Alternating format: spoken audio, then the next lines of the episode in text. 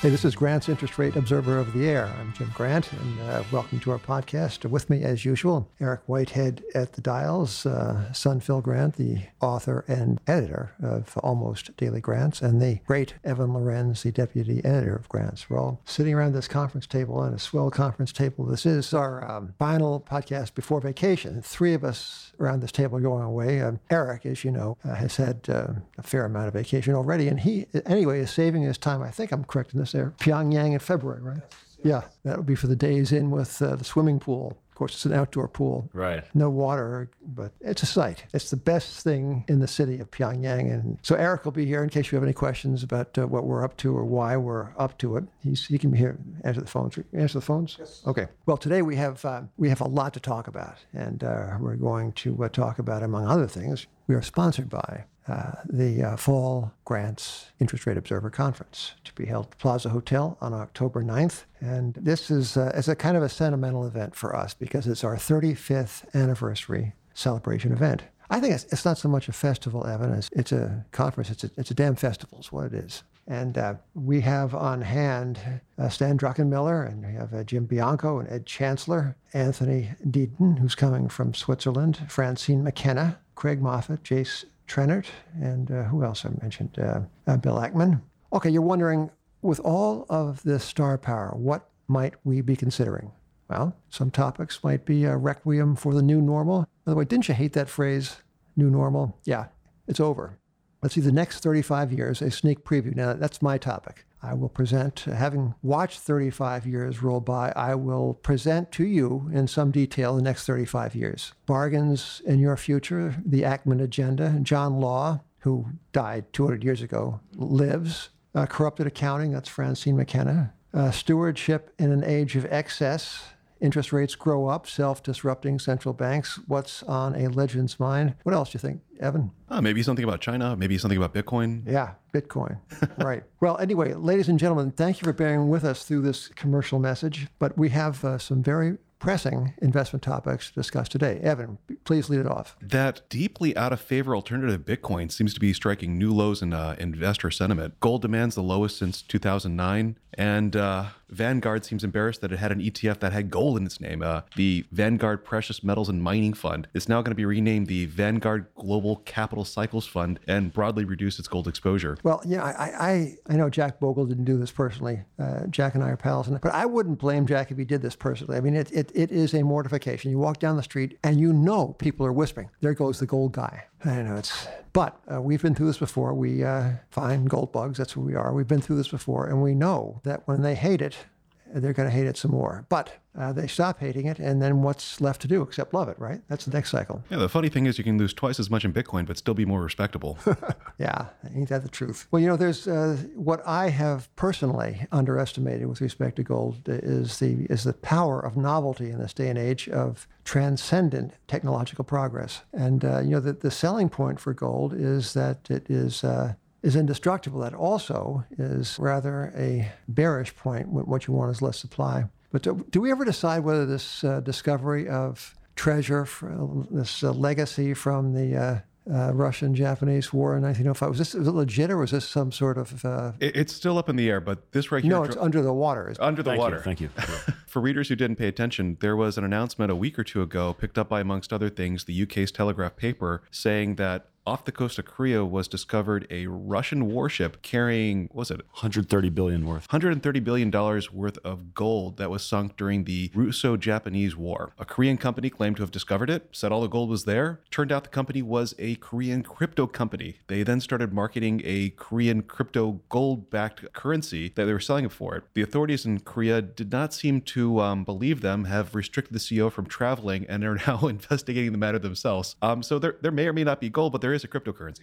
that much I'm sure about. There, there is one of those. Well, you know, uh, the very history of gold, you know, says uh, proverbially one says uh, 3,000 years and never traded at zero. We can't know that, but we can presume that. This very history seems to uh, constitute a, a, reason not to pay attention because it's, you know, it's legacy. It's, it's that thing which they, the clever people, will disrupt, except A, they won't, and B, what would you rather own? Evan. Well, if uh, I take gold over the um, hypothetical Korean cryptocurrency. oh, the one with the uh, guys who can't get their passports back? Yeah. Yeah, that one. All right. So, um, so much for um, the world of monetary affairs, or at least a little bit. I want to introduce an item of discussion. Uh, this, uh, thanks to a submission by, uh, by our good friend uh, Biff Robillard, who lives in, in or near and works in or around Minneapolis. Biff is a, a student of uh, finance and uh, a technician by, I think, by uh, certification, but an all-around thinker about markets. It's a relic from October 2007. And if you weren't around for October 2007, it was some swell time. It was on the eve of the Great Recession. Great if you were short,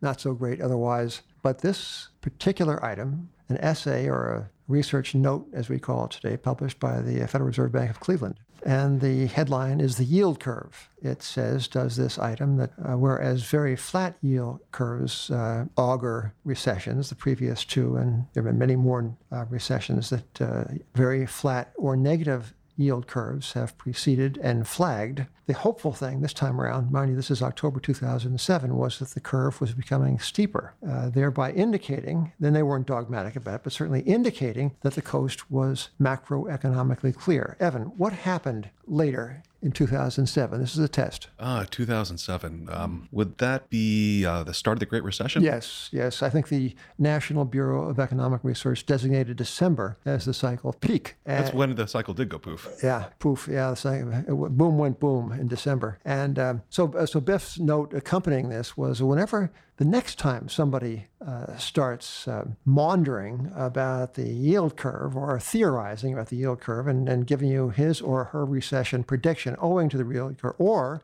alternatively, his or her prediction of uh, the next boom thanks to a steepening yield curve, please do introduce this item of evidence, which you will. The yield curve, like every other surefire indicator, is surefire until you apply it to a margin account. I would say. That's the rule. All right. Now that I'm on a roll here, I would like to introduce another topic. From time to time, readers say, they say, you know, Jim, what are you reading? Which is a good question because you can't say nothing because that, you know, that you sound like some, uh, you know, uh, dysfunctional high school student, right? right? If you're not reading anything. Besides, in New York City, you take the subway. What are you going to do? Like, uh, well, people watching to be sure, but you can't do that all the time. You're going to get arrested. No, you, you definitely don't want to make eye contact. No, no eye contact. But you can make eye contact with a printed page. And I've got, not suggestions, but I'm, I'm, I'm just going to answer the question. What are you reading? Okay, so um, Jean Marie Eveillard, the uh, the great value investor, has made rather a secret of this, but he has published a kind of a memoir. It's a, a short and funny and wise book called, uh, kind of the uncommanding title, Value Investing Makes Sense. I've got two books here. One title is worse than the other one, but that Jean Marie, the worst thing about this book, the only bad thing about it is the title. Next time, check with me.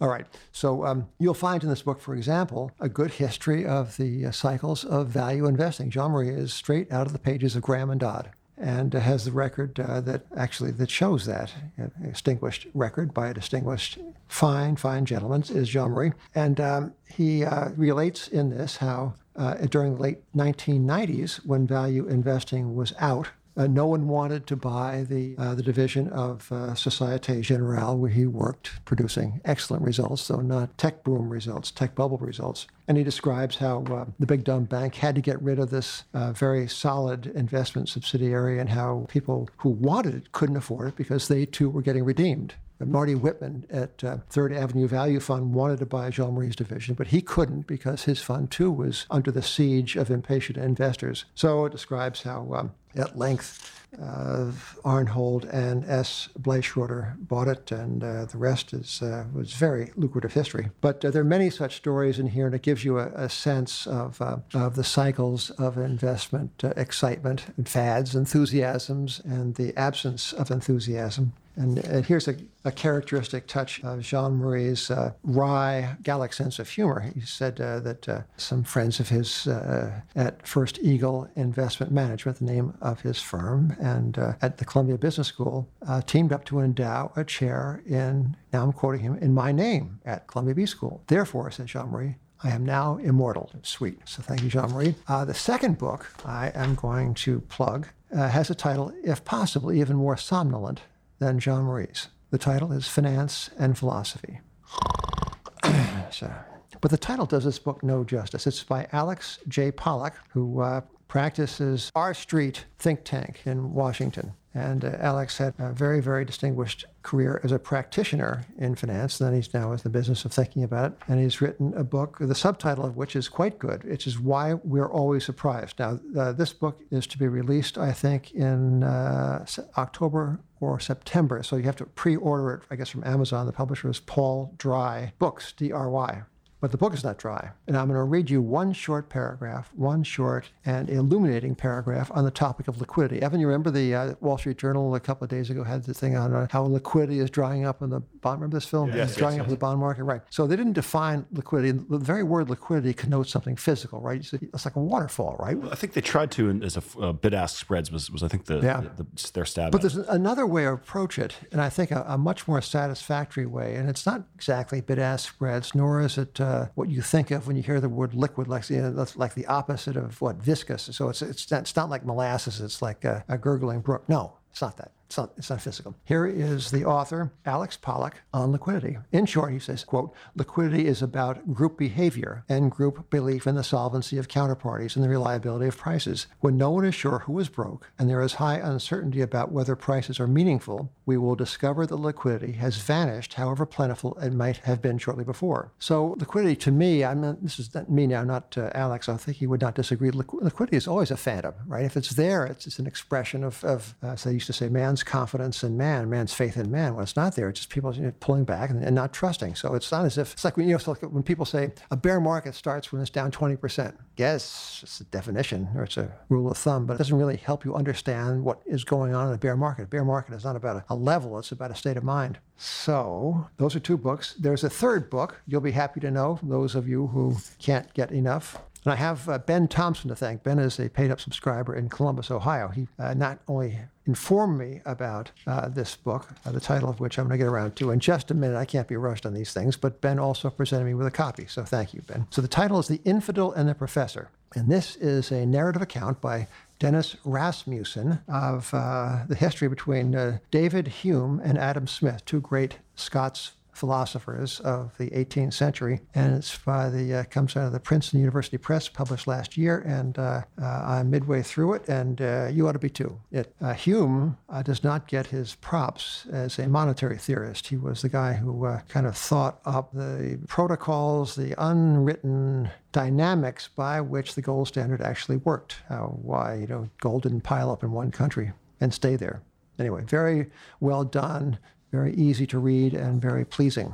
So those are um, uh, three books uh, with uh, with one excellent title and one good subtitle. One of the biggest drivers for commodities and the emerging markets has always been China. And in 2017 and for the first half of this year, it seemed like China was trying to control its credit impulse. But we've been observing kind of a slowdown. Now, in, what is a credit impulse? They lend like crazy, but they lend a little less crazy. It's just a little, little more. Thank you for that yeah. clarification, Evan. Okay. So, so instead of flooding the, the, the, the, markets with money, they just drizzle the, the markets with money. like a like a salad dressing. Yeah, like a salad dressing. Well, it does seem like um, with uh, the, the the trade spats with the U.S., with slowdowns inside China, that the authorities in power are, are starting to blink. This is a tweet from uh, Anne Stevenson-Yang. The PBOC is now telling shadow financiers verbally to speed up financing. Thing is, you can't have it both ways. Keep money reasonably tight and supply all financing needs. Right. So, so the Chinese had been cracking down on the abuse of leverage, which of course was uh, ubiquitous. No. Yeah. With with a ratio of bank assets to GDP of 300 percent, something never before seen in the annals of finance. Of course, they're lending crazily, right? Yeah, Ch- China bank assets are like forty trillion dollars, and global GDP is a little less than eighty trillion. It's it's it's phenomenally big. Never before seen. Never before seen. Before, right? So, uh, yeah, the, the Chinese stock market is down. The trade stuff is thick. Controversy swirls. Complacency squats. I guess complacency just sits there, right? Complacency doesn't move around much, I think, by definition. So, I, I don't know about you.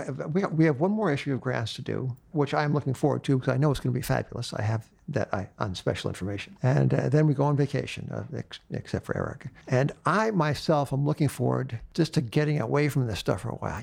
Sometimes you can't stand it. I mean, people preferring what is they want ether instead of gold? Was that ether thing, right? Or Ripple. Bill Clinton is actually speaking at the next Ripple conference of all people. Is this the the cryptocurrency Ripple or is it the boxed wine cryp- Ripple? I think first one and then the other. Now, I want to thank uh, the personnel around this table, this splendid table today. Eric at the Dials and uh, Phil Grant and the great Evan Lorenz. And, uh, and I want to thank also our sponsor, the October 9th Grants Interest Rate Fall Conference, the 35th anniversary of Grants Festival at the Plaza Hotel. You know, uh, you got to be there. Be there, be square. Yeah, I, I, I just think I think we're gonna have to take attendance this time because some people aren't coming or haven't come and ought to be there. So we'll see you at the October 9th event, and we will be back on the proverbial air um, as soon as everybody except Eric gets back from vacation. All right, Sounds good. ladies and gentlemen, thank you. Talk to you soon.